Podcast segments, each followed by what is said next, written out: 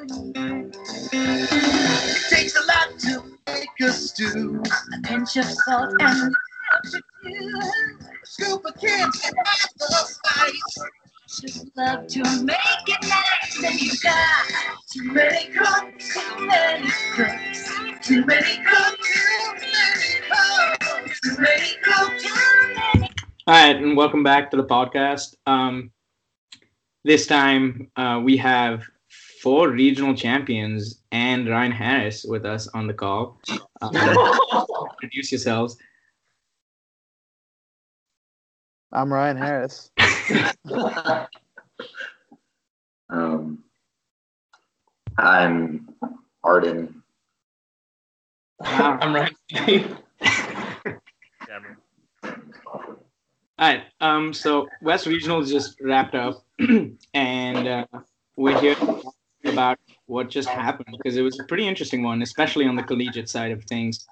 Um, with Utah State taking the trophy, I guess if there was one, Medals, yeah. medals, and uh, Cal taking second place.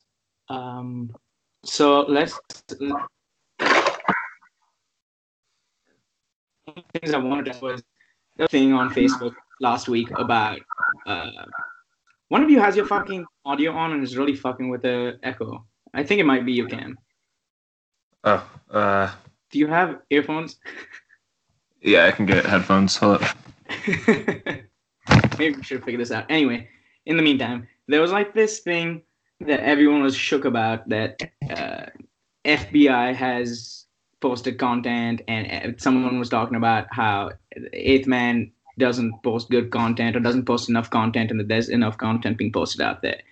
There's a distinction to be made between good content and just content, period. Um, and I think that distinction is very important to make. Uh, I think Eighth Man does a really good job with the content that they do put out, and like there hasn't been shit that's been happening at a relevant national level this season. Um, the good teams are good, and the bad teams are bad, and that, that's just how this season's been playing out.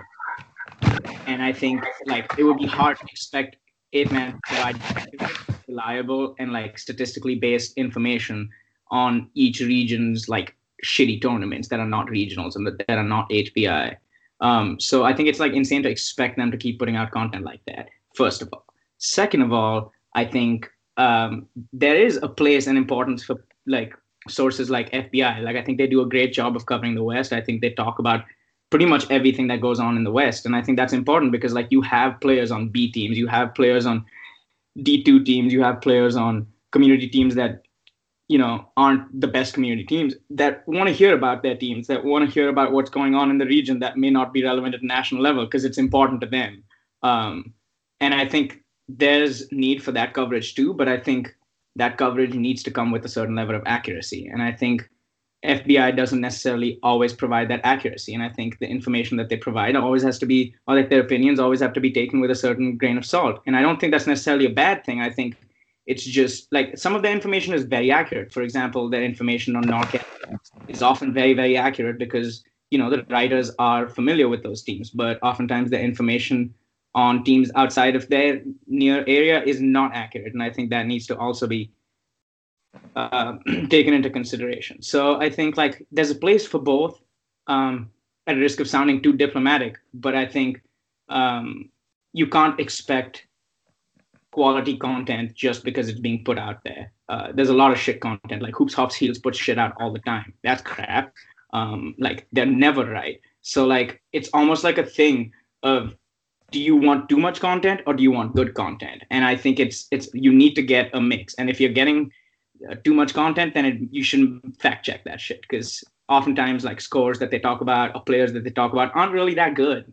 Um, like for example, FBI put out an article that said that Gambits have multiple Team USA caliber players. Like I'm on the Gambits, we don't. Every position is not stacked with Team USA players. We have Jenny on our team. like I'm just saying, like that's it's the truth of the matter. We we have depth for the West. We don't have nat like international depth. So like you got to take into consideration who they're talking about, who who's talking about. Because even Um, when they talk about like very specific collegiate players, the information isn't correct. because it's hard to find out what like a team's crucial a college team's crucial player is if it's not their main player. Um, Yeah, yeah. Um, Anyways. also, thing I wanted to say was like the last. I don't know. A bunch of people were saying like the Eighth Man doesn't put out like gameplay articles. Um, first of all, because there's very little film out there, and if you actually go on eighthman.com right now, like the top article is the Heroes versus Villains uh, college preview that Yeah. uh, Rag wrote, and it's like the most in-depth thing I've seen like about every single matchup that's pretty accurate um, about what Texas, Kansas, like UCLA do. And literally, when I shared it to AQD, three people liked it, and it was me, Fenning, and the guy who wrote it. Like, just no one gives a shit about like quality content. Um, because it's so- hard to read through. It's easier to read through like a, a list of the nine teams attending and the four big players on each Yeah. each of those nine teams, and it's harder to read, you know, detailed descriptions of how games between two collegiate teams will play out.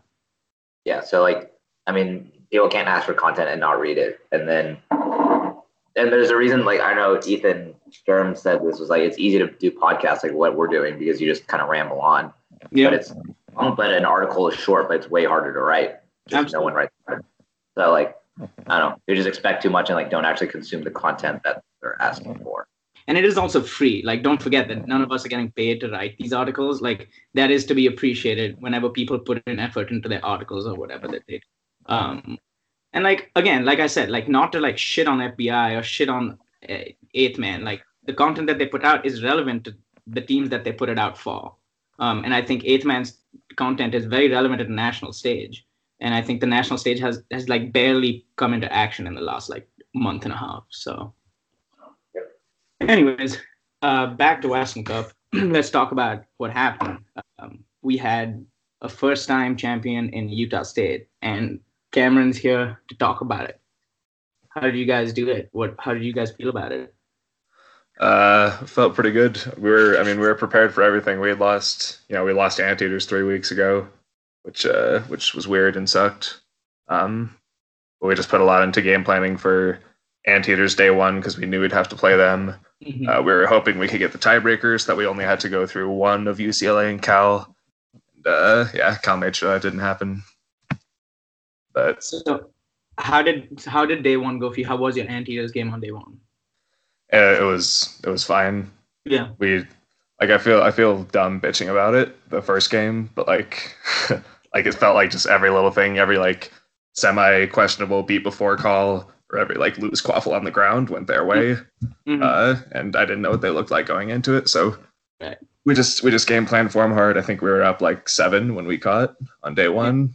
Um, it was rainy and shitty conditions, but we still put them away pretty easy. Right. Um, Ryan, are you muted? I can't hear you, dude. Yeah. Um. Yeah, sorry. uh, yeah, they scored 110 to 30. That was the game that I feel like that was the only relevant game on day one, right? Collegiately, because everyone else kind of just us, sat on the other teams. Um, like between UCLA, Cal, and, huh? Yeah, in general, like among like the top teams. Right. yeah, that that was the only one that on paper before looked like it could be close. Um, everything else just mattered for point differ- or not for point differential for quaffle points against, pretty much. Right, right. So that day one ended with Utah State winning their pool out of get taking all the wins, UCLA taking all the wins, and Cal taking all the wins in, in Yeah. their pool. Is that right? I think, uh, yeah, I think that blowout Anteaters game might have been the closest that any one seed had against another team Yeah. for, Right. for quaffle point differential. And that game was the only one that mattered. I feel like because NAU looked so flat out there. NAU looked. I, I mean, they lost the one guy who was kind of decent on their team, and they lost Yeah. Colin before the season started. Yeah. They were missing people this weekend too. They were missing Reeker, uh, some others, I think. Yeah, not ideal. And uh, their best beater, Davis, was nursing a quad thing all weekend. He was on crutches sometimes. 101. The guy that Yeah. took down Ryan Harris twice. Is that what happened? Yeah, I don't know. We can't hear him, but like Harris Oh. puts like some Facebook comment. Hey, there he is. Can you guys hear me now? Yeah. Sick. And that kid came after us really hard. Like in the beginning of the NAU game, we were kind of just like coasting, and our beaters like missed a beat or something, and so I was gonna let him just wrap me up and take me all the way back to my keeper zone, pressure me all the way back, so that we didn't have to worry about like resetting the ball. But then he just put me on the ground. Then he put Jonathan on the ground like two plays later. So that kid was a stud. But Damn. Does he still do that under the thigh wrap? I don't even know what hit me honestly, because I was just like letting him wrap me up, jogging back, and then next thing I knew, I was on my ass and the ball was out. So He's good. so, um, so on day one, everything was decided based on how many goals you guys allowed, right? Which also is super weird. that was It's not dumb. so it's not differential. It's just the number of quaffle points conceded. Yeah, that's the third one. So it goes head to head, which wasn't going to matter for the Mm. one seeds comparing to each other. And then record before snitch catch, which nobody was going to be down in quaffle points. And then uh, QPA, yeah, just to, I think they just didn't want people like defensive seeking to try and get like a 200 to 50 blowout, stand the game fast. I get that. I like that as a tiebreaker. I just think the Mm. way that it was set up, you knew who the teams are going to be going in. Why would you put it in three pools and just have us all like Yeah. try and pound on people on day one? Yeah. Yeah, and, and with the with the tiebreaker, it makes you like leave your. It's harder to play reserves because I know in, the, in our first game we played Wizard West when we kind of like cycled through and we gave up three goals, and then we looked at the scores for you guys and we're like, oh shit, like you guys get one goal and zero goals. So then Yeah. we had to blank Stanford and NAU, um, and I mean, I mean, I, I personally like the tiebreaker. That's just like a just like a side effect of it. Mm-hmm. Yeah. it sucked because going into it at first, I was like, you know, we have some guys that don't play very much. We have a couple guys that didn't play day two, and I was hoping they'd be able to get like plenty of minutes day one, just play until they were tired and like couldn't go in anymore. But if I did that against Western Washington, they they could have scored five, and uh, Yeah. I was I was really really hoping we could get the one, even though we had anteaters, which I think were one of the Mm-hmm. teams more likely to put up points on us compared to NAU or something. Yeah. Yeah. Cal lucked out by getting Stanford and Wizards, two winless teams, and then NAU.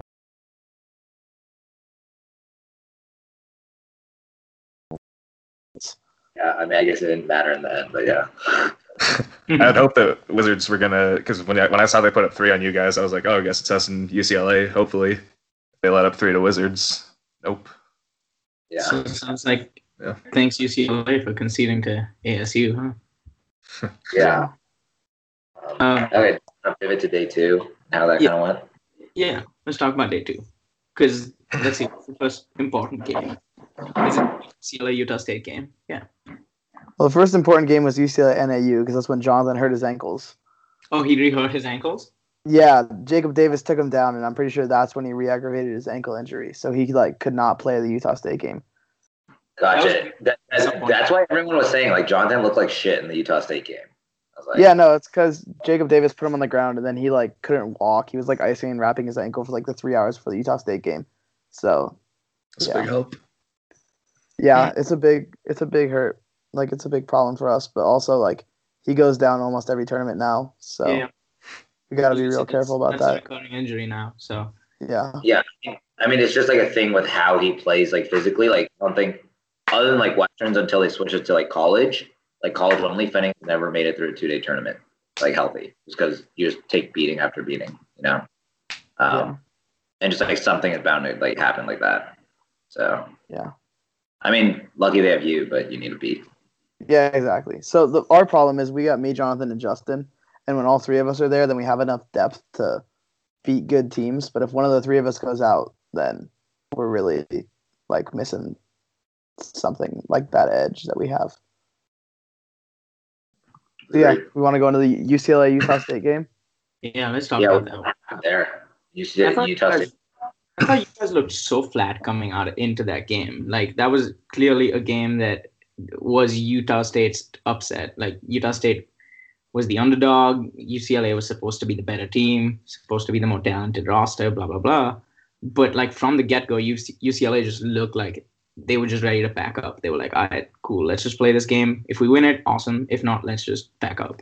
And Utah State looked like they were like, "Hey, we can beat UCLA. Let's do it." And I think that was a pretty significant factor in how the game, how the team came out into the first 10 minutes. It wasn't until like I'd say what 10 12 minutes that UCLA really started like firing up and and really putting some points, significant points on the board. Yeah. Well, it was a slow game.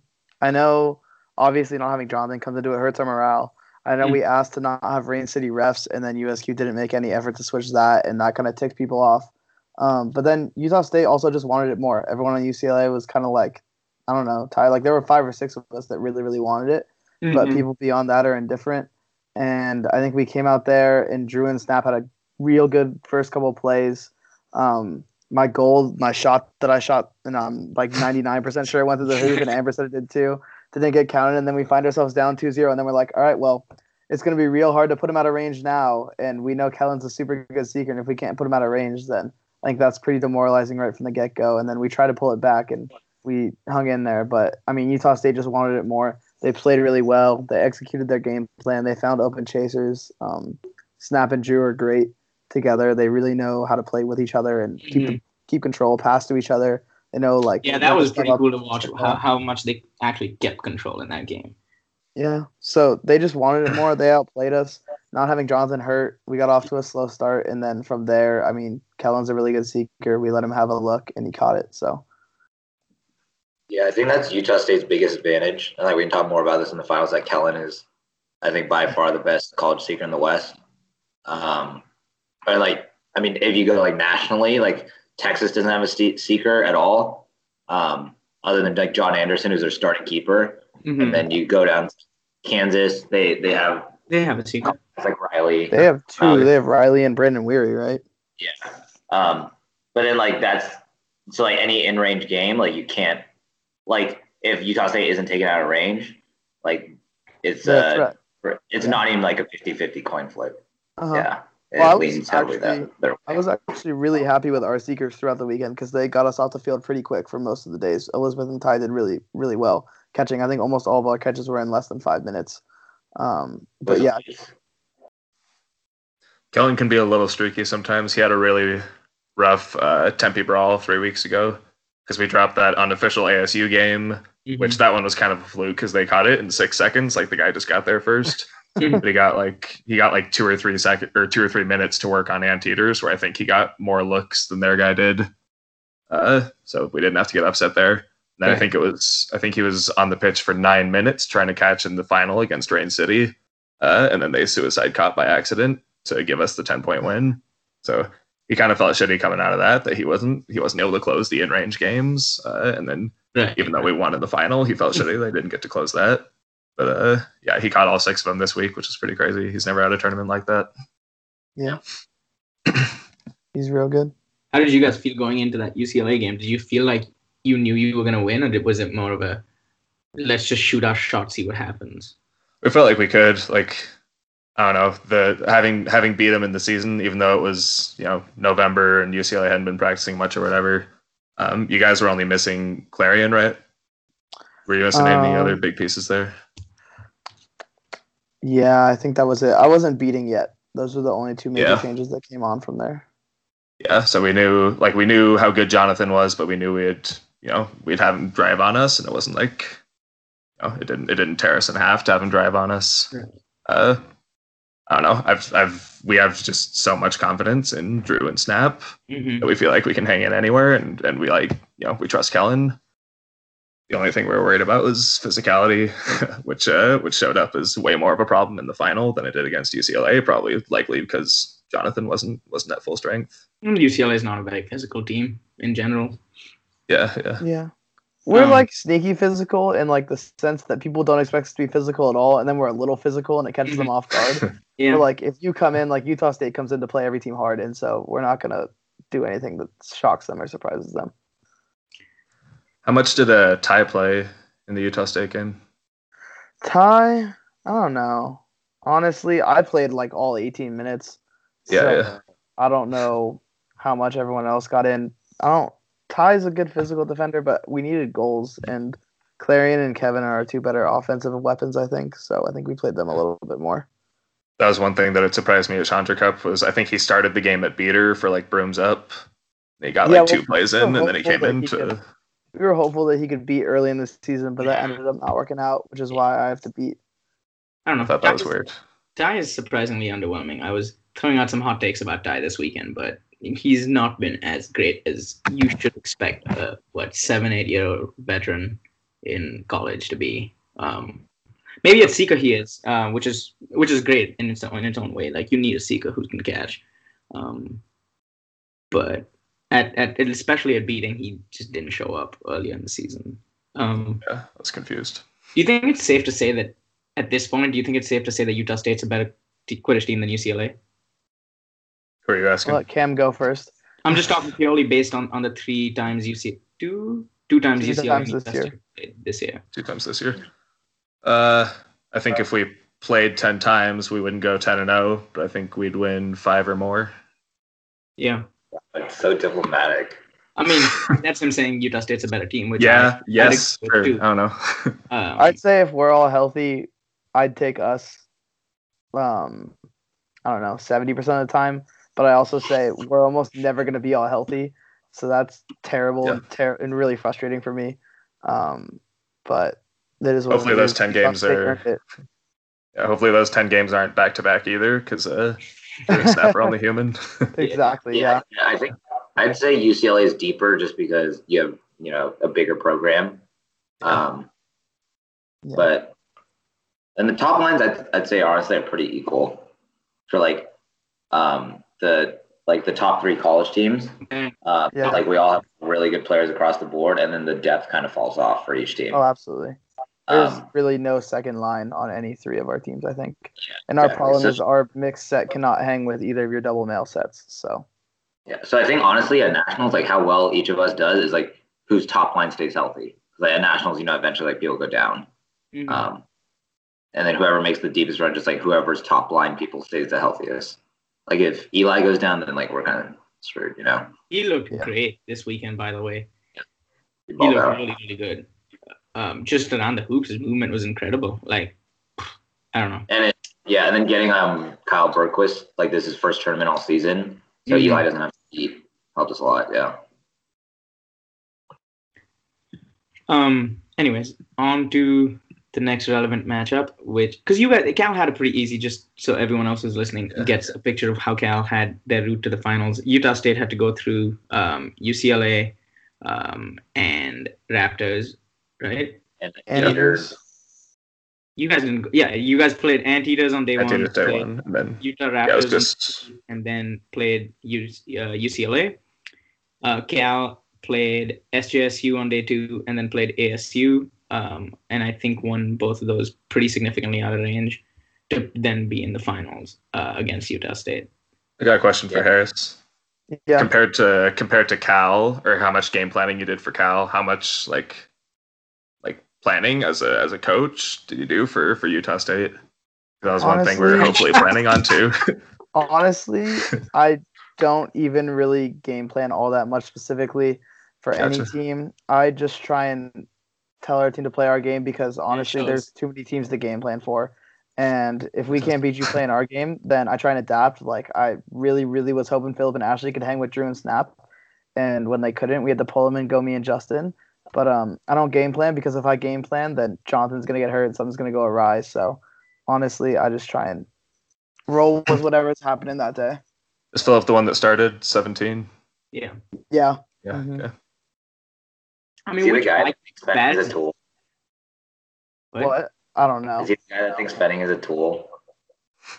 I never confirmed that. I don't think he's also, the only quick one. word, quick word on ASU is that I'm pretty sure they lost Aaron Gutierrez, who must have been their seeker who caught against you Yeah. guys, Cam. And he was like, he was a phenomenal seeker and a good chaser and a captain for them. And I think he just quit or something last week or two weeks ago. So he wasn't at really? He's not. Oh, I thought he- at nationals. I thought he was the one that caught against uh, AQ in their game.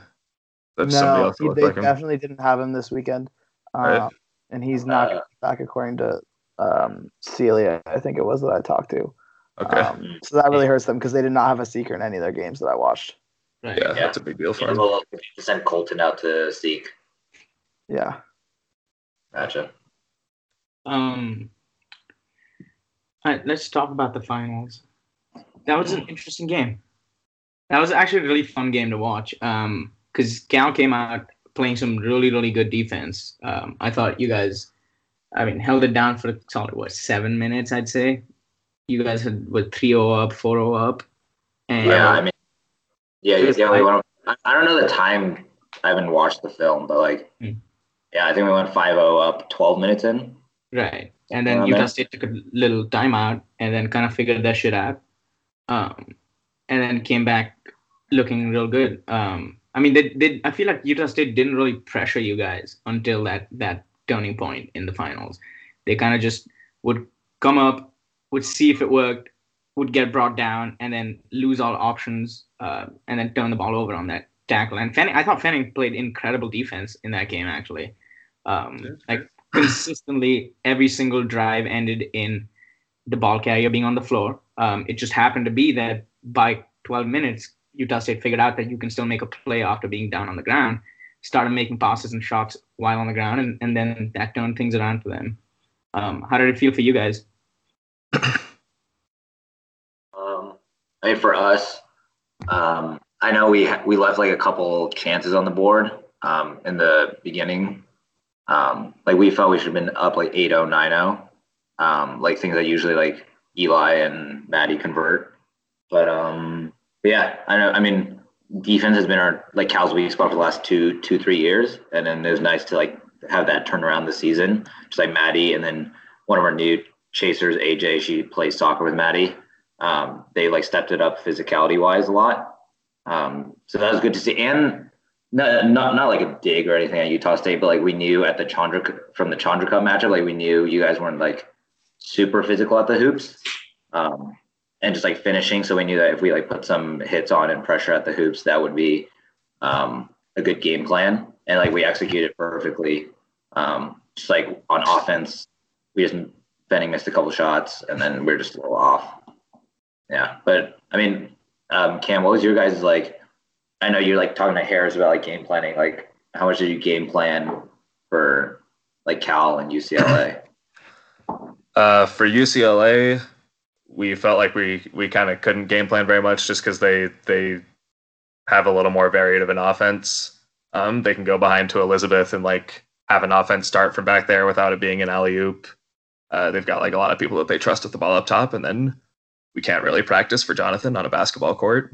So uh, for UCLA, it was mostly just seeing the film, seeing that they started Philip, and saying, "I want to go like balls out for the first six minutes," because we were like uh, just watching the UCLA Cal footage from Heroes Villains. We were, we weren't worried about anyone until Van Lyten gets in. Um, so we just wanted to push the pace and and get as many dunks as possible before before that happened. Yeah. Uh, for Cal, we were kind of lucky that we had already been practicing against alley oop offenses because that's what Rain City and Arizona Scorpions both like to do a lot. Uh, and we prepped a lot for them before before Tempe. So just having our, we did a lot of like alley oop defense drills with our wings hanging behind, trying to stay between uh, the the receiver and the hoops, and having beaters work on turn beats. Um, because we figured like either either Fenning drives or uh or they get an alley oop. There's not a lot of other stuff that goes on. Yeah, Uh, that's that's a pretty fair analysis of that game. Um, going like kind of talking about the final snitch on pitch a little bit because that was a huge, just a shit show. I mean, like it just seemed like the worst time. Uh, I don't think anyone wanted to be in that game from a spectator's perspective. It looked stressful, it looked confusing, and it looked uh, honestly chaotic. And uh, what I feel like you guys, you especially, we were talking about this on the sideline while the game was going on, um, did a very good job in like killing time on your offenses, um, at least for the first half of on Pitch, where you would, you know, look for options. You saw Blake uh, several times. You saw a couple of options several times, and and you kind of slowed it down to give your seekers a look. Was that a conscious decision decision that you made, or was it just because Cal was playing better defense, a bit like a different defense in, in Snitch on Pitch? I think I think it's just the thing to do when you're down two when the snitch comes out. Mhm. I think we were down three and then we scored at like 18:05 or something. Right. So it was catch to win for all but like five seconds. But like when you're down two, you figure if if you like exchange two or 3 offenses, you can't put them out of range, but they can put you out of range. So we are just slowing it down, slowing it down as much as possible without turning it over. Because I don't know if I don't know if you guys have seen the Rain City footage, we tried to do something similar, but they brought their beaters on us really Mhm. heavy, and we gave up like two or three fast break goals that allowed them to almost put it back in range. Um, so Yeah, luckily I- here the beaters were looking at snitch, but in general we wanted to like we can't put them out of range probably unless it goes on for 20 minutes. Yeah. I feel like as a spectator, that was the only thing that I feel like Cal should have done at that point was to just put beaters on on Fenning and let him get two goals up and see if you can hold that out of range. But also, like it is difficult to tell with with someone like Jared snitching, where he is strong and he it did do a great job snitching that game, but he's also short. Like at the end of the day, if they do put Kellen in, Kellen does have the length. Um, so I mean, you guys could have put Fenning in. Was there a reason you guys chose to? You were up two for a chunk of that, and then uh, was there a reason you guys didn't pull Fenning earlier? Because I mean, he had as soon as he went in, he had pretty much an instant catch that was he was beat before, and then um, I mean, he just he just has the ma- matchup against Jared Bailey. Um, I don't know. They're just on me as like the coach Yeah, slash captain to make the sub and like I don't know. It's like harder when you're like in the game. of course. Um, yeah, Um, yeah, it's just like something we should have done and like try to pick up the pace. I think like over the course of we like added six, seven more possessions to the game, we could have put it out of range like a little more. Um, yeah, so that's just like on me, I guess, to kind of like see what's happening in game and then like adjust. And then like when we did eventually put him in, we thought um, Mike, who was here, like um, other guy Jesse, like we thought they had a couple like looks and they were like real close. hmm but- they did they did get pretty close. Michael had a beat before on one too, I think. Yeah. Yeah. Mhm. So I don't know, just like and then when Jared got down to one hand, we are like any like it's just gonna be whoever gets one one second look at it. Um and then that's when we kind of put in Fenning. But Mhm. um like we should put it in earlier. But also like Fenning was carrying like a super super like big load throughout the weekend because as we mentioned like day one, Right. um you had to play the entire like, thing where you have to play more to shut out teams. Mhm. and like I don't we're not like the most conditioned team ever, so Right. Yeah. Right. Wait, so that game was more than 28 minutes long, and the score was seven seven. hmm Yeah. yeah. I think it was Uh, I think it was like five three at 18 minutes. Six Yeah, four or yeah, something look- like that. yeah, yeah. I think both offenses were like didn't play very well. Yeah, Snitch on Um, pitch offense was terrible on both yeah. sides. That, It, so just, it just wasn't close to non-existent. Was it, it was slow, or they just weren't finishing? just not finishing. yeah, just Snitch not on pitch, we finished better than uh, than earlier in the true. game. Yeah, Yeah. Um, yeah, I know- there there were a couple ones that like as Water mentioned, like you guys went after being tackled on the ground, you like kind of dump it off and like someone would be open. Mm-hmm. Um, which was like a little frustrating for us because like oh like you do all the work to like make the tackle. right. um, yeah, that's something like you have to adjust for. And it's just like we didn't adjust in the game, and like as it went on, it killed us. Yeah, I mean Drew and Anthony and um, I don't know who's the left-handed beater. Adam, he's a rookie. Adam. Yeah, he's like our only big rookie Yeah. that we got this year. Yeah, he's pretty physical. Um, so yeah, I think as Utah State, as long as they stay healthy, like make good run at nationals. Um, yeah, it's like it was, it was a fun environment. Like that's exactly what you want out of a championship game. yeah, that was a great Yeah. game. I, I Yeah, mean, I it was a great game from both both sides. I think like Cal played a great game. I thought Utah State played a great game. Um, it, it was just it was just interesting to watch watch you guys wanted so much. Um, like especially come snitch on pitch from the beaters specifically. I think Utah State's beaters Yeah. did a great job come snitch on pitch. I wish I'd been able to see it live. I spent like half of Snitch on pitch buried in quaffle dog piles. Yeah, exactly. I, I was totally content to stay in to keep it in range, but Exactly. yeah, I've seen it on tape. It's pretty crazy to watch the beaters work. hmm Yeah, and I know for us, um, there's one. Um, we we specifically asked like Timothy Connor not to be on the ref crew because we've just seen him in previous games and Yeah. doesn't like having refs. But Yep. I mean, at the end of the day, it's like everybody's volunteering for an AR spot. At the end, like you have to volunteer. It's not like there's a ref crew assigned. Right. Like we get it, but like he made But there's enough refs for a championship game to allow the teams that are playing to get the refs that they at least Yeah, not know. that they want. Yeah yeah. But there's one where Kyle uh, had a third bludger at his feet, chucked it at Kellen, and it was like off by like five feet. And then they said that it wasn't a reasonable beat attempt. Mm, and then yeah, yeah. you just lose control. That was and then uh, yeah, that was brutal. there was a lot of there was a lot of missed calls in that finals. Like I I was pretty surprised by the amount of non calls that were made in that final. Uh, it just overall, like let's get into that now because that was one of our topics. Was how atrociously bad the refs were. Uh, like barring maybe three, four refs this weekend, I feel like every ref we had was just fucking shit. It was unbelievable. Like for a regional championship, you put you have certified refs who just can't make calls. It was just I, I mean I felt that on the community side and I uh, and I'm sure you guys felt something similar, but it just it just felt like the referees didn't make calls. Um, yeah, I mean, I think Ricky Nelson flew out as like a non-playing ref, and so did like Toby March. Yeah, both I Um, think both of them did a pretty good job as head refs. Yeah. Um, Um, mm, questionable performance in the final, but barring Yeah. that, I had a pretty good experience with both of them.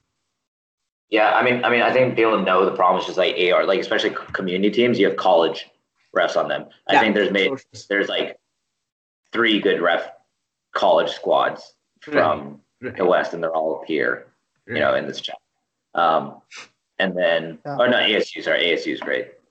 Um, I mean, it's it's just stupid to me that they like USQ understands which game. Like when you're planning for a tournament, you understand which which game is going to be a hundred to zero blowout and which game is going to be a 70-40 snitch range game. I mean, that you're saying that, but I don't know.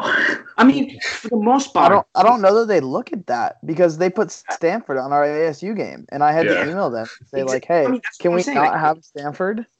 You're Yeah. watching you're, you're creating the schedule. You have unlimited flexibility when you're making the schedule.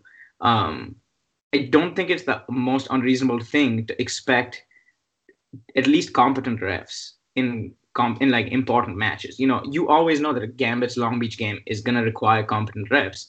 So maybe don't put like sdq players to ref that game or yeah, but, but like you're saying that, but like how plugged in is Eric Schneier actually into the West community scene? You know, I feel like even if you just look at the standings, though, like you see UCLA ASU is a one pot versus two pot matchup, and you Yeah. and you see Stanford. If you assume I don't know, shitty team, shitty ref, whatever, uh, you assume Stanford's like not a pot one, pot two team. right it's know. not that hard to Better. it's a lot of really hard to be clued in. I mean, I feel like it's part of your fucking job. You're getting, you have a Yeah. full time position to run this tournament. The least you can do is do a decent job with it. Not saying that he did a bad job running this tournament, because I thought the tournament ran very smoothly. There was not many many delays. All of that part was handled very well, which is a great step up for USQ. They're- But I don't Like- know. I wouldn't give them so much credit for that. There were so many just like open field slots to just catch Right. them up, which is super nice. And maybe they thought about building those into the schedule, but Scorpions dropping also helped with that. But they were just Yeah. like, I feel like they need a local liaison at these regional championships because there are times where the four of them are just sitting at the table and it's like, hey, I know none of these teams like Cal and A- or Cal and NAU are scheduled to play at 145. There's an open field right there. None of their refs are playing right now. Let's just get it started. Let's go talk to people. Let's get it started. And they like never do that. mhm. yeah, and These it's are- not- especially with the weather, like nobody wants to be there longer than they need to be there. Let's just when we have time, let's just play. Um, like think about like someone like Michael Aguilera who wasn't playing, who was there primarily to ref, um, like and knows pretty much most of the teams, all if not all the teams there very well. Like pay them an extra forty bucks, pay them an extra fifty bucks to help you run this shit, and they'll do it. And like it's not that big a deal, it's not that expensive, and it'll make the tournament experience go so much smoother for everyone. And it's just like ridiculous that they fly the three of them or four of them from regional to regional, asking them to run things blindly. And like, it's not going to happen. It's really not going to happen. Like, the quality of these events isn't the highest, uh, it isn't at the most convenient places. Good teams are just going to stop going eventually. Um, and it's becoming more and more likely every season. Yeah. I thought it kind of Um, sucked that we had to choose between uh, grass on the field or painted lines for the final. Because there was that call where Fenning had the second reset because the middle Yeah. cone had been bumped back. Right. But uh, the side cones that actually were the true And, like, line markers yeah, and- and- the right other place. Exactly. Yeah, and like I was thinking about that. I was like, this is a regional final between like two top college programs, and like a critical call is because a cone was moved. Like, Yeah. I think Kellen Yeah. maybe doesn't get pushed out twice if he can see the line too. Maybe he maybe he dumps Yeah. the ball up or something. Yeah, exactly. So like, of course, we were going to choose that over mud for safety and for gameplay. Like we don't want to be slipping around in straight mud for for a half hour. But Yeah.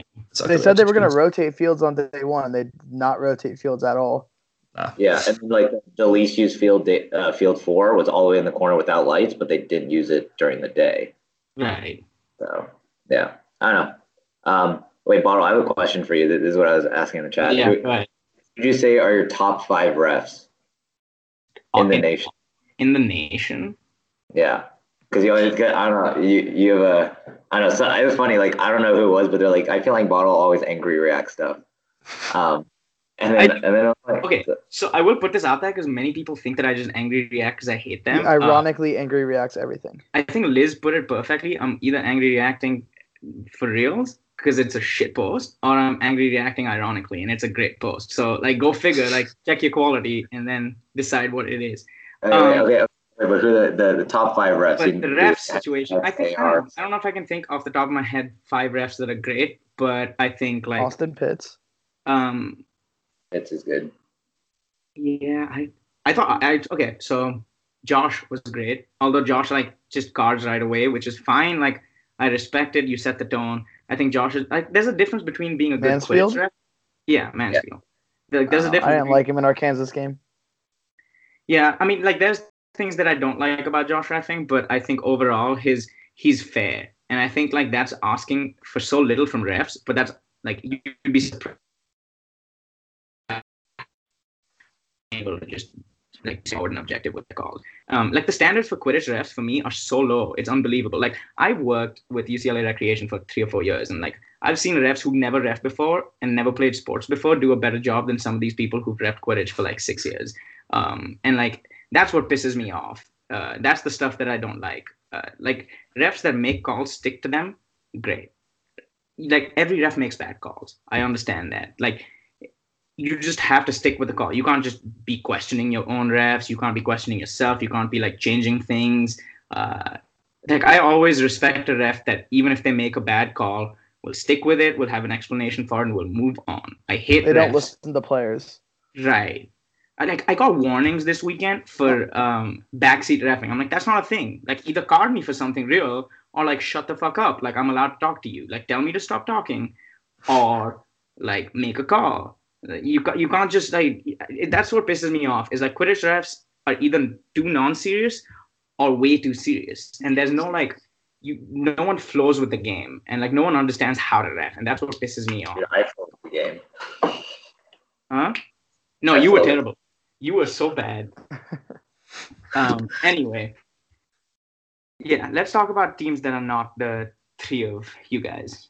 Because I thought there were some other teams that deserve props for how they played um, at regionals. I thought Raptors, the Utah Raptors, did an incredible job reaching where they did. They were for a while snitch catch away from getting a bit to nationals.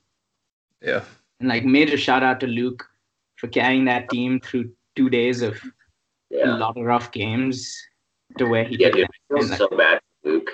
Like, like I, I refed Raptors, Western Washington with Burns, and like, it's, it's by the way. Yeah, Just, it's like, okay, yeah, I don't give a shit. it's, if, it's if like you put like Augie on like, I don't even know, like the fucking like farmers, you know, yeah. and it's just like, and like Luke, like the, he had no support out there. He's like making dimes to just open receivers, and they're right next to the hoops and just a straight drop. Yeah. Uh, I don't know. I would if I were him, I would have quit by now. But like, props to him for like sticking around and like taking them almost to the bid. Yeah. He really, he really did carry that team. Um, Big ups to uh, Danica. I think she did a lot of the recruiting, trying to get old Crimson people to play for them because they've also got Jared Rothwell, their second keeper, Maria a- Stokes, their best female chaser. And they've got some people that are used to winning with Crimson yeah. uh, and doing pretty well that are that were putting time in, helping the college scene get better there. Yeah, I definitely agree. I think, I, yeah, it was it was a good game to watch. Even the uh, the ASU Utah Raptors game, surprisingly, was a pretty good one to watch. The Um, the sec the final one, the fifth yeah, place. the one for the Yeah. last bit, which is always such a shitty game to like be in or, or watch. Like it's just you've been through so many losses and so many almost have a bid. especially for a team like Raptors that was consistently every game trying to like get that bid. Like I think they had a snitch catch against NAU that they looked like they were very convinced was going to get them the bid. Um, so on and so forth. Like they had, I'll get them the win, and like they've had, they had some very close games here and there, and it's just like shitty to be in that game where it's like this is it, but like Utah Raptors looked like they were just trying all out to get that bid, and props to them for for reaching that point from what was last year a very shit season. Yeah.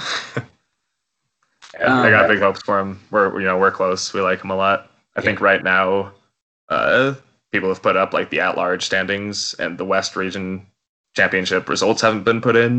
The Raptors are like seven spots out of that 16th at-large spot. Mm-hmm. They went three and three over the weekend, so I hope that sneaks them in because Yeah. that puts them from like three and 11 to six and 14, which is a I big think jump a for lot of like that cloud of teams. Also, might not like apply for or accept at large bids Yeah. because I Yeah. know That's what happened last year. it- yeah. it's late and the flights cost a lot more because it's so close to the date. And like we talked to Wizards and we were like, hey, if you guys get like two two or so wins this weekend, do you want to apply if it'll drop down to you? And they all said like, no, we just don't want to spend the money to go get beat up on by these teams, even if it Yeah. is Swiss. Yeah. That's I mean, yeah, yeah, last year. change the tournament format from fucking 64 college teams to less college teams or make two divisions. Like it's really not that unreasonable to make two divisions out of college. Again, everyone's still there, everyone's still refing, like you have the slots. Um and like there's no point in traveling all the way and just getting your ass beat up. Like Yeah. I mean, it is Swiss. It is Swiss on day one, so there's that. But like, I think I think it's BGSU. Or like, yeah, I don't want to like say anything out, but like, um, I was seeing something that like they're turning down the at large, or somebody is in the Great Lakes. Yeah. Wow. So like, because like it's just not worth it. Um, yeah, and there's just like too many teams that can go, both on the college and community side. Like, there's 32 community teams or some shit like that. Or like, 24, yeah, think, yeah. yeah, The- and then the thing is you like have no scorpion like, like half of them die anyways by nationals and you have 24 go to nationals like it's like a joke so cut down the field but i mean we've talked about that Absolutely. There's just there's just no point to it. I just don't see the point in in, in doing that. Uh, in having I like mean- the I see. I see the positive of if people want to go, let them go. Because even if they're gonna play and get whooped on, like at least they get to watch. Like I think NAU is a team that if they go to nationals, even if they get knocked out on day one, if they just watch good Quidditch on day two, they might go back to Flagstaff and like learn how to play Quidditch better and learn like not to just throw the ball ten feet up in the air after you drive in. So I see like the benefit of But bringing those I, if they I, want I to come. understand that, but for a, but for a team like NAU, there's no point in aspiring because at nationals, literally making day two doesn't mean anything. Um, like the only relevant feat at nationals is maybe Sweet 16, I'd say. Uh, for, for like for all college teams combined, like all 64, you take the 16 best college teams. That's the only relevant pool of Quidditch teams. The rest of the everyone except the top 16 is irrelevant um, to being a good team. And like that's really shitty for everyone else who goes there for the and and and, and I feel like splitting it into divisions just increases that pool, gives the rest of the teams something to play for on day two, or gives some those teams something to want to go to nationals for, other than just hey, let's watch what good Quidditch looks like. Uh, which like hopefully, if film keeps increasing the way it has been increasing this season, um, could mean that you don't, don't need to go to nationals to like see what good Quidditch looks like if you really give a shit. Um, like Constellation Cup, I thought was a great idea, and I think that's a, like an idea that should be brought back. That like the, you know beyond the first 24, 25 college teams should just go to Console Cup because it means more. It'll give you something to play for. It'll actually help you improve as opposed to just getting your ass beat like 110 to zero by uh, Cal or like a UT or a Utah State or whoever.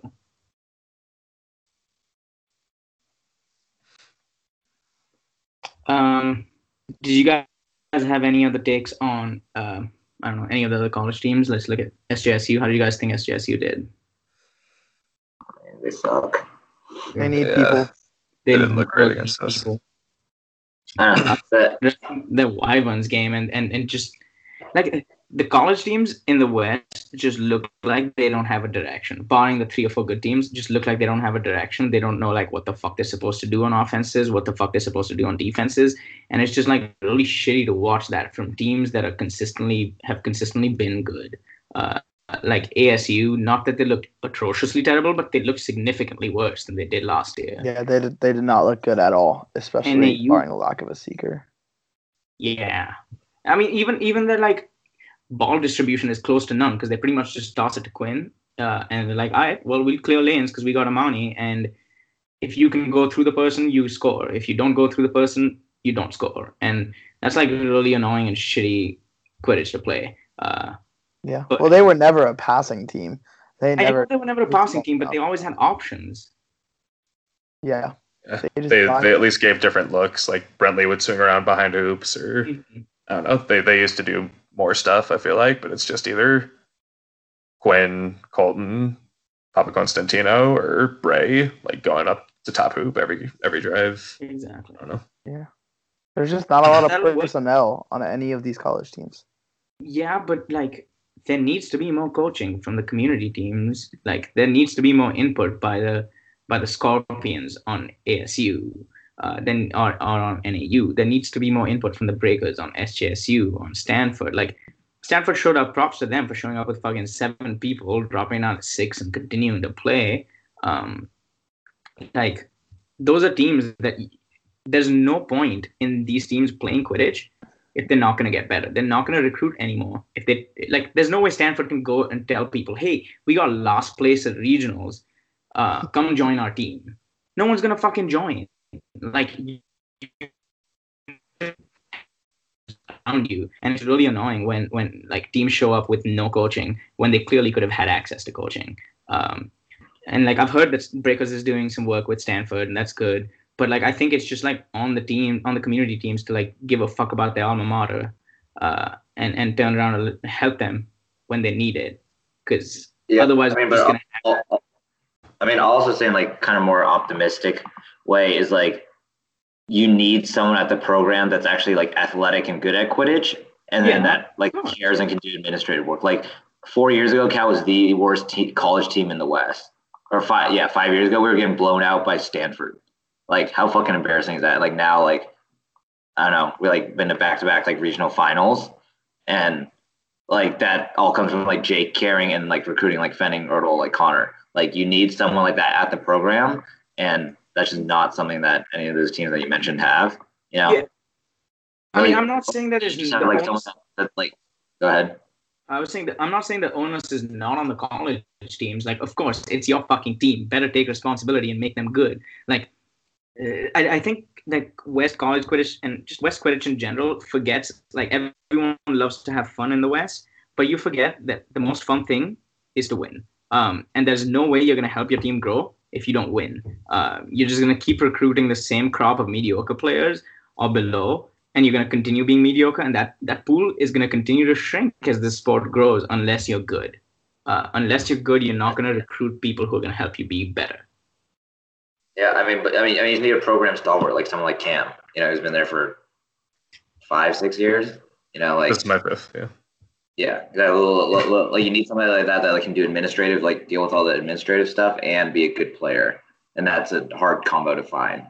Um, you know, and like for people that for like someone that you would even play Quidditch, um, and like I don't know if like learning from, I mean, sure, yeah, community teams are good, but like if you're a college freshman, you walk in and you see like, I don't know, like the breakers come in and try to teach you Quidditch, I'd be like, fuck no. Yeah, sure. I'm not saying like take over their practices because that's a terrible idea, and I hope nobody ever fucking does that. But I'm just saying like, if you're from a school or if you're if you're in a region, like host some stuff, like host a joint practice. It's not that fucking hard. Like, like just give a fuck to like.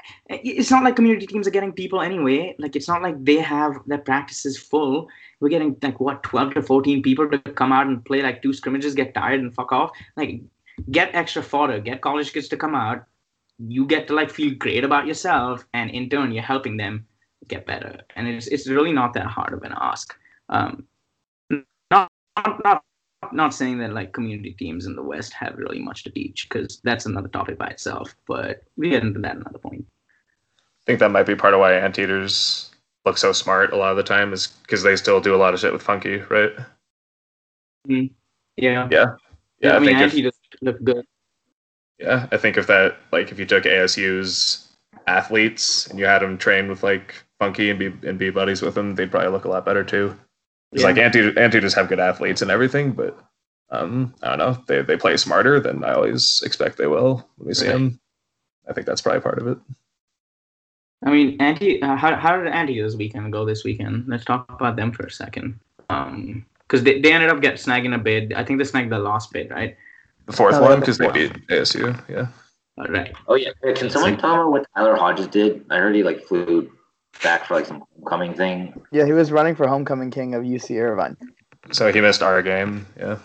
Yeah, he missed Saturday night, but then he was back for Sunday. Okay. That's dedication, dude. So he drove all the way up, played. He didn't win. They won. Yeah, he drove up, played like one game Saturday morning, flew down, Ah. lost homecoming king, and then flew back.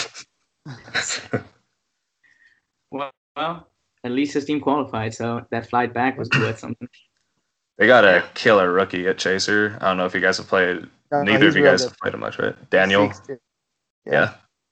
I haven't played him. He's but a I've he's a converted uh, community college linebacker that they got. Uh, Is he the kind a of killer. like Goofy who's short and is, is really good at Yeah. running? yeah, he he hit me harder than anyone else all weekend when we played him on on Saturday night.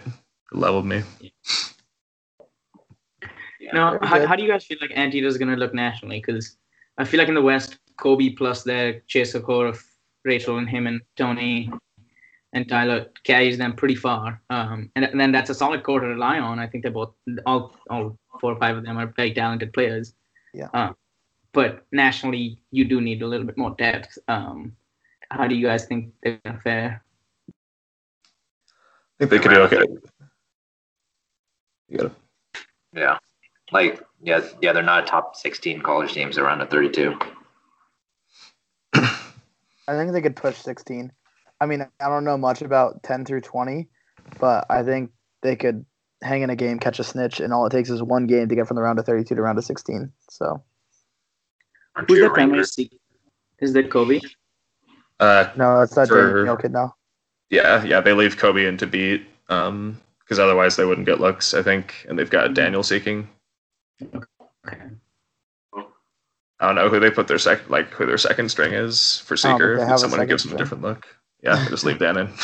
Yeah. That's how we are. So But they're smart enough to play slow. They can score three or four goals on a good team and then hold them to six or seven and catch a snitch to, to move into the round of 16. Yeah, bottle. They beat you guys.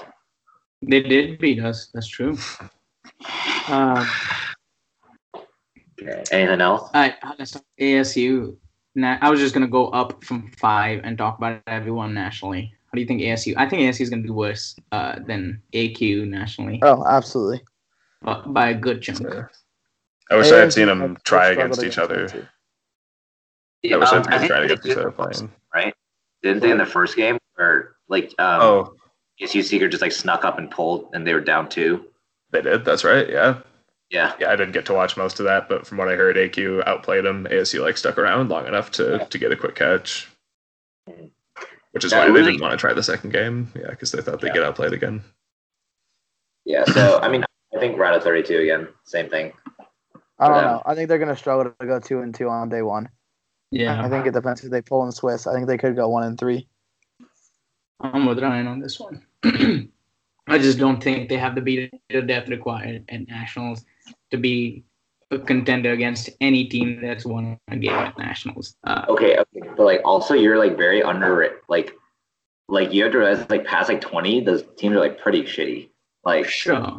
like, like- like Amani and Cassandra are like good enough against like the the number like 27 ranked team, like whoever that is, whether it's like I I, I don't even know, like but the But- number 27th ranked team is not going to get a win. I'm like the way Swiss goes, they're going to play a team at some point that's going to have a couple of wins. And if they have, if a team has a couple of wins, which means they have a competent beater, and if they have competent beaters, they can probably take on Amani and Cassandra. Um, and beyond that, that team starts collapsing when you just put chaser to chaser decision making. Um, And they just And don't have a seeker. seeker, that's going to hurt them. Yeah, I mean, I mean, I mean, this is their worst year in four years. There's, uh, I think they'll be fine like three years. They build the program. Yeah, I mean they clearly have a flourishing B team. They have enough people in that program. Um, not that that B team is spectacular by any means, um, but it's it's something to work on. Yeah, There's like the cycle of a college Quidditch team, unless you're like Texas or Texas State. You know, like like next year we lose almost everyone. Like so, next year Cal will be at the ASU level. Yeah, Right. so it happens. Yeah, I mean it's it is a cycle. That's the thing with college sports in general. Um, eh, what about how do we feel about UCLA going into nationals? I don't know. If we can stay healthy, we could do well, but it's gonna be real tough. Hopefully, we don't pull like a couple Southwest teams on day one like we did last year. Because even Mhm. like Sharknadoes, even though we dominated that game, they still hurt us. Like they Mhm. hurt three of our male beaters last year, and we don't have three male beaters this year. So Do you guys got to bulk up? yeah, I don't know if it's that. Jonathan's just got to get healthy ankles, and Justin's got to play not stupid as shit and super physical against like teams he doesn't need to. Yeah. Um, If we Yeah, stay I healthy, I don't know. I'd like to get back to the Elite Eight. Um, we have Seeking this year, so that'll help. I didn't even realize that was a big ball. I mean, apparently, I'm the only non-regional championship, despite like Bottle. Not how many minutes did you play this weekend, Bottle? Like six something. So, yeah, but I don't know. I think if we stay healthy, I'd watch out for us to make an Elite Eight run, catch a snitch, maybe move into the Final Four. But um, if we lose me, Jonathan, or Justin, we could get bounced early. yeah. And we have obviously like we have more players than me, Jonathan, Justin. Like Elizabeth is phenomenal, Clarion is phenomenal. Um, even our off-ball male chasers are other ones. Like Michael looked really good this weekend. He's a freshman. Why didn't you Kevin Michael? Gallagher, Pedro. What? I feel like you didn't play Michael in that Utah State game at all. Michael wasn't there on Sunday because he had to fly home for a hospital training. Oh, that explains a lot more. Yeah. So we had we only had three male chasers each day because on Saturday Kevin stayed in the hotel room and studied for his two midterms on Monday, and then Michael flew home on Saturday night. So on day one we had Pedro, Clarion, and Michael, and then Ty before he went to Seek. And on day Mhm. two we had Kevin, Pedro, and Clarion. Um, and but I was gonna say we have excellent players like outside of me, Jonathan, and Justin. But Yeah. me and Jonathan score most of the goals and run the offense. And if Justin or I go down, then the other one has to beat huge, huge minutes. hmm Um, that, that, that's where I think Utah State not like has an advantage, but like, you guys are used to bringing not completely full rosters, like where you guys have 15, 16 people. Like you guys are used to playing like long minutes and like slogging through, which is exactly what you need at nationals. They, So- they've just Think- proven to be really durable. I think Utah State. I've watched them play many, many tournaments for years now and just not get hurt. Yeah, I think 15 is the most that we've ever brought to a regional championship, and we, Yeah. I think we only played 12 people during UCLA and Cal. Um, like it helped that those were the only games we had to get up for besides anteaters, but Yeah. still, like we're we know how to play a lot. You played what eight, seven, eight games this weekend? Six. Six. I don't know UCLA. Sorry. Yeah. Uh, well, six games with 15 roster, and you won a regional title. Like that, that definitely speaks to your durability as a program, as, as a team, and I think that like holds pretty well come nationals. Um, yeah, Definitely. Yeah, we know And how Nationals, to. Go for it, Cam. We just know how to use like our depth. Like Snap has unlimited minutes in him. Like he just he has one speed, and he he can go at that speed for a really long time.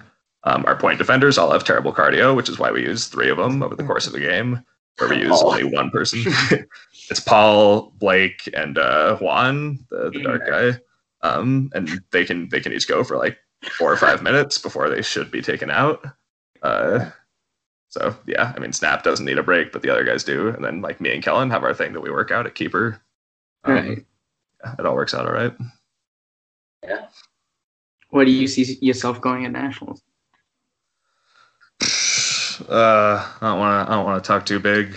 Uh, Mhm. I mean, Rochester showed what you can do with two really, really good collegiate beaters. We don't have a Yeah. Bassam. I was telling Bottle, like, we don't have a Bassam, but we got two beaters that can go all day, day two, get looks at the snitch, keep scores low. Uh, once we can finally get back on the grass and, and work on hitting each other, I don't know. Yeah. Yeah. So, Yeah, yeah, yeah. I think that's the biggest thing that you guys just need to. It's just like physicality, like right at the hoops, like finishing. I guess that's just a product not being able to play on grass. Um, yeah.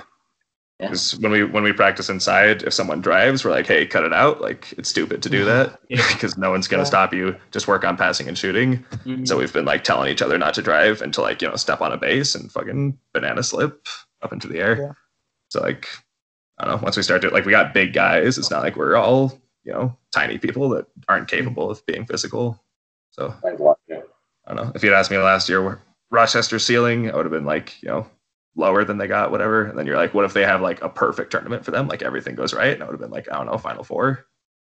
Right. So I mean, like the model is there because, like you know, Mike Pascatoy got hot, so Cal gets hot.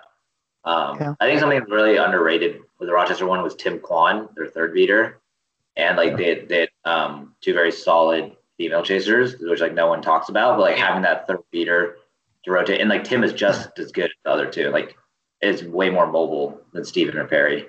Mhm. So that was something that like no one talked about. So um, just like having a really really good third beater was key to them. But Yeah.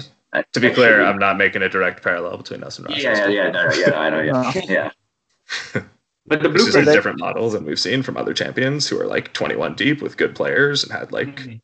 at least two stellar people at every position. You apparently don't need that. Yeah, f- uh, Yeah. full Team USA caliber players on every position. well, yeah, Uh, with the new nationals format, if you if you get lucky, you get to play a couple bad teams, and then you can catch a couple snitches quick. Like you can be on the field Yeah. for not very long.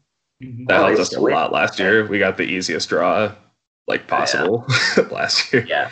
We got super Yeah, like, lucky. yeah. So Four, five, four or five regional champions in our flight. So, Yeah. You guys had it Yeah. rough. Okay, I think I- that should wrap it up. We're at like. uh, how far does. Cal go though? How Yeah, Cal? we- way to skimp on the cow. we went out order there. um, I mean, I think we'd win it. Like, I think we have like the best female player in college. Um, Maddie, like AJ, is like better as a better defender than her. I think the best keeper in college. She looked great this weekend. She Which number I is AJ? Uh, 22. She's the one on the picture on the graphic that Bottle posted. Yeah, yeah, yeah. Um, I know she is. Yeah, I mean, so like, and then Eli is the best off-ball chaser in college. Like, it's like you have those three. Eh. He's, he's I- one I mean, I- yeah. He's a good player. I don't know, name someone better. Like, I, I, I was trying to think of like someone.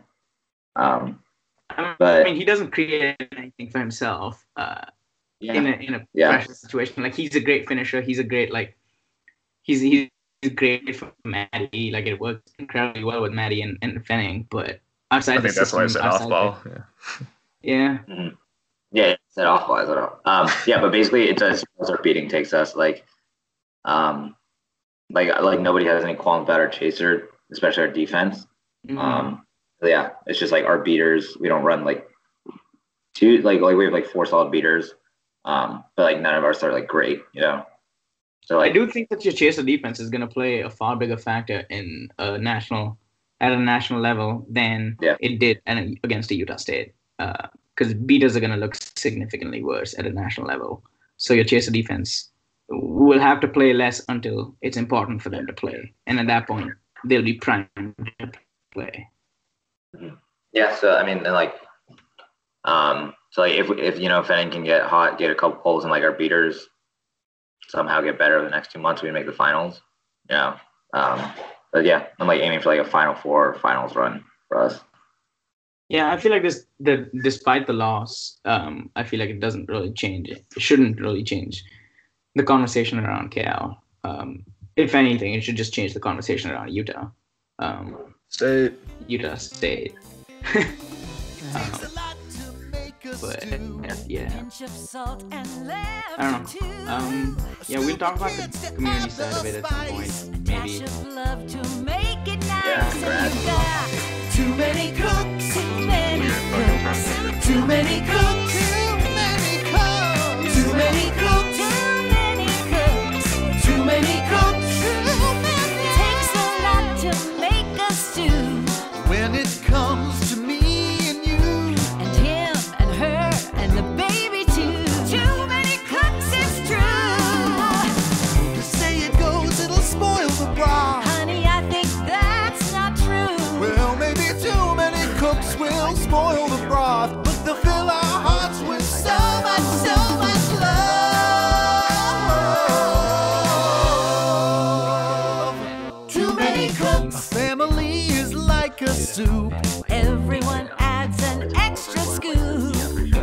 An ounce of a smile so sweet, a dash of cool to add the heat, and you got too many cookies.